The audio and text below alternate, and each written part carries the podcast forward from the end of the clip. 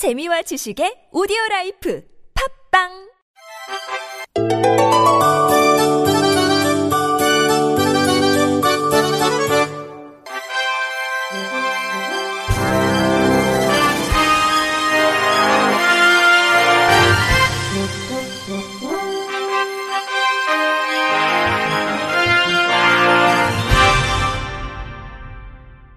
청취자 여러분 안녕하십니까. 유월 십육일 수요일 케이비아이씨 뉴스입니다. 국민의힘 이종성 의원이 청년 또는 장애인 후보자의 기탁금을 하향하고 기탁금에 반환 요건을 완화하는 내용의 공직선거법 일부 개정 법률안을 대표 발의했습니다. 지난 이천십육년 비례 후보자의 기탁금 천오백만 원이 과도하다는 취지의 위헌 심판 청구권에 대해 헌법재판소는 과잉금지 원칙 위반으로 정당활동의 자유가 침해된다며 위헌 판결을 내렸으며, 지난해 천오백만 원이었던 비례대표 국회의원 기탁금이 오백만 원으로 하향 조정되는 공직선거법 개정안이 국회 본회의를 통과했습니다. 하지만 현재 연령이나 장애 여부와 관계없이 선거별로 최소 이백만 원에서 최대 삼억 원에 이르는 기탁금을 정하고 있고, 후보자가 당선되거나 사망한 경우와 득표율이 십 퍼센트 이상인 경우에 한해 전액 또는 반액을 반환하도록 하고 있어 경제력 및 사회적 기반이 취약한 청년 및 장애인의 정치 참여에 부담이 되고 있는 실정입니다. 특히 지난 이천십오년 선거관리위원회가 발간한 각국의 선거제도 비교 연구 보고서에 따르면 모든 사람의 정치 참여가 활발한 미국, 프랑스, 독일, 이탈리아, 스웨덴, 스위스의 경우 기탁금 납부제도 자체가 없는 것으로 나타났습니다. 이에 이 의원은 청년 또는 장애인 후보자의 기탁금을 현행 금액의 오십 퍼센트로 하고, 기탁금 반환 요건을 유효 투표 총수의 십 퍼센트 이상 득표한 경우 전액을, 오 퍼센트 이상 십 퍼센트 미만을 득표한 경우 기탁금의 오십 퍼센트에 해당하는 금액으로 완화하는 내용의 개정안을 마련했습니다. 이종성 의원은 청년, 소외계층 등 다양한 계층의 폭넓은 의견을 정치에 반영해 우리 사회에 더 빠르고 체감할 수 있는 변화를 이끌어 나가야 함을 누구나 공감하고 있지만 진입 장벽이 높은 것이 현실이라며, 청년 또는 장애인에 대한 기탁금 규정 완화로 이들의 정치 참여가 확대되길 기대한다고 말했습니다.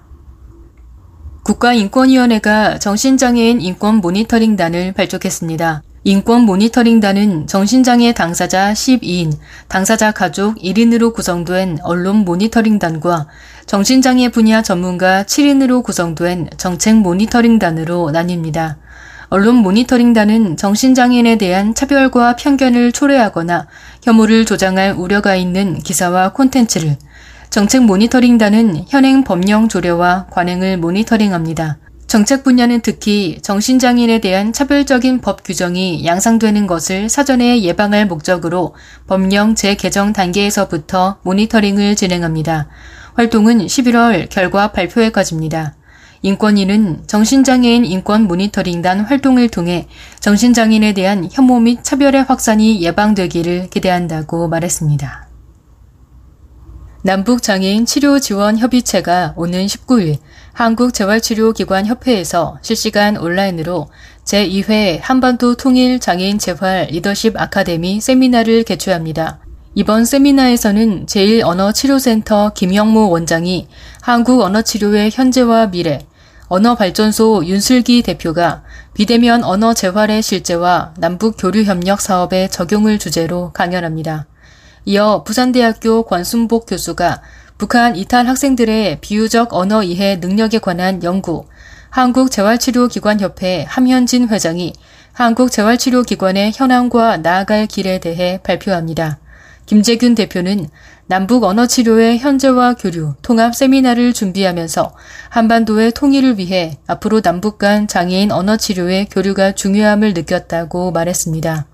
이어 현재 북한의 지속가능 발전 분야에 예상외로 북한 장애인 재활치료가 포함돼야 하고, 향후 남북 간 보건의료 영역이 교류가 되겠지만 특히 언어치료와 청각 분야는 학문적, 임상적 교류가 상호 협력과 니즈가 충분하기에 교류 협력의 마중물이 될 수 있다고 전했습니다.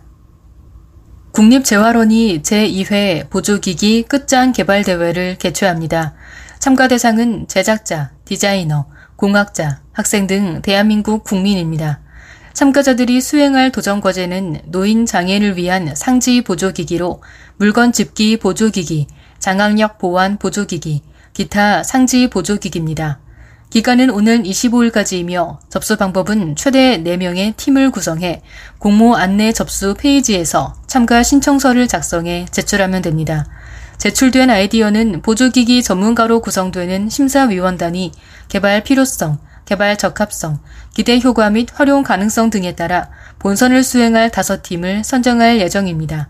국립재활원 이범석 원장은 보조기기 끝장 개발대회를 통해 노인 장애인 보조기기에 대한 일반 대중의 관심을 높이고 일상생활에서 활용 가능한 아이디어 시작품을 제작할 예정이며 이러한 창의적인 아이디어 시작품을 통해 노인 장애인의 삶의 질 향상에 기여할 것이라고 전했습니다. 한국장애인재단이 다음 달까지 장애 재해석 논문 경진대회를 개최합니다. 이번 대회는 다양한 관점에서 장애를 재조명하고 전 범위적 학문 분야에서 장애 관련 이론 및 실천 지식을 넓힐 수 있는 기반을 제공하고자 마련됐습니다. 주제는 장애를 주제로 한 논문으로 자격은 이 년제 대학 이상의 학부생, 석사과정생 학위자, 박사과정생 수료자, 장애인단체 활동가이며 개인 혹은 사 인 이하의 팀으로 신청 가능합니다. 시상은 대상 한 팀에는 보건복지부 장관상과 이백만 원의 상금을, 최우수 한 팀에는 한국장애인재단 이사장상과 상금 백만 원, 우수상 한 팀에게는 상장과 칠십만 원, 장려상 한 팀에게는 상장과 오십만 원, 입상팀에게는 상장과 상금 삼십만 원이 수여됩니다. 선정된 논문은 국제표준연속간행물로 등록된 한국장애인재단 장애재해석 논문집에 게재될 예정입니다. 국가인권위원회 위원장 후보추첨위원회가 오는 구월 임기가 만료되는 최영애 위원장의 후임과 관련해 위원장 후보자를 오는 이십오일까지 공개 모집합니다. 지난달 삼십일일부터 이달 사일까지 후보 추천위원을 공개 모집하고 대한변호사협회 등의 추천을 받아 연령, 성별, 활동지역, 인권 분야 등을 고려해 대통령이 최종 아홉 명을 지명했습니다. 이주, 노동, 의료, 장애 등 다양한 인권 분야 전문가와 부산, 광주, 대전 등 지역 현장 활동가를 균형 있게 구성했으며 이공삼공 청년 세대의 목소리를 담기 위해 이십 대 인권 활동가를 참여시켰습니다. 후보 추천위 구성 운영은 이천십팔년 최영애 위원장 임명 당시에 도입됐으며 자천만 가능했던 지난번과 달리 이번에는 추천도 가능하도록 했습니다.